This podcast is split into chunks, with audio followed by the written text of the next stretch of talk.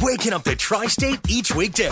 It's the My Morning Show with Bobby and Liberty on My 1053. Warning the information you're about to hear is weird, random, possibly disturbing, and we're pretty sure it's true. These are What the Fun Facts with Bobby and Liberty on My 1053. Well, it is true that today, May 25th, is National Wine Day. Oh, okay. Uh, and here's some interesting facts about wine. It's one of the only beverages in the world that is made in virtually every country. Huh. Yeah. Some places specialize in certain types of drinks. Some places don't make any, you know, the, this is like the one thing that the world can agree on. Yes. Is wine. Um, and, uh, it's, it started out, or ma- mainly these days, it's in uh, bottles or boxes, right? How you purchase wine. But Mm-hmm. historically, wine was stored in bags made from animals. Ew. Give Uh, me the animal bag of wine, please. One of the most common types was uh, a goat skin bag of wine, and you would just drink it out of the skin, the, Can't. the pelt of an animal. Unlike other ac- alcoholic drinks, I had no idea this was true. This is interesting to me. Grapes are able to turn into wine on their own. oh. Like winemakers don't have to do anything special to it because of the the chemical makeup. Winemakers don't have to add uh, sugars or acids or enzymes or other nutrients to it. You just leave leave it as it is, and it turns into wine. I had no idea. And why do we clink our glasses together when we toast or have cheers? I don't know.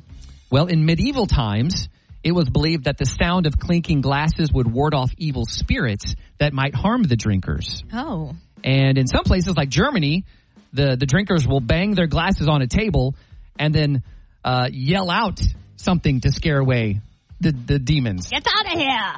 Yeah. Yep. Yep. Just like that. That's what they do in Germany. Reenactment.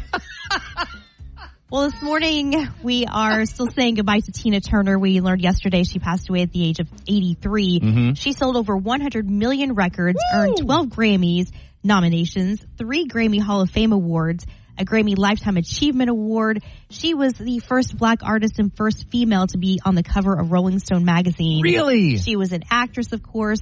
Tina had to restart her life in 1976. She only had 36 cents to her name, managed to slip away from her abusive husband while he was asleep. She stayed in a hotel room and then went to a friend's house. A lawyer friend paid for her airline ticket to LA. Wow. She had a cleaning job in the meantime to pay for rent. So, I mean, talk about being a hero to women. It was Rod Stewart who particularly was impressed with Tina Turner's new rock and blues style by the, by the early 80s. Really? He had her open his U.S. tour in 81. Then she supported the Rolling Stones. Then you might remember when she played Robert Stadium in 1985. Now, everybody who was at that show has a different memorable moment, right? Okay. Our boss, LaDon Craig, was there and she just dropped this little truth fact on me. She danced with Tina Turner. Nuh-uh. Yes. What? I'm like, what? She What? said right there in the front row, one of her best friends stayed all night outside to get tickets because that's how you had to do it back in the day, kids, Yeah. and got front row tickets for her and her friends. They were right there in the front row and they were all rolling on the river together. You're waking up with the My Morning Show with Bobby and Liberty oh I love the morning show. Makes me laugh. on My 1053.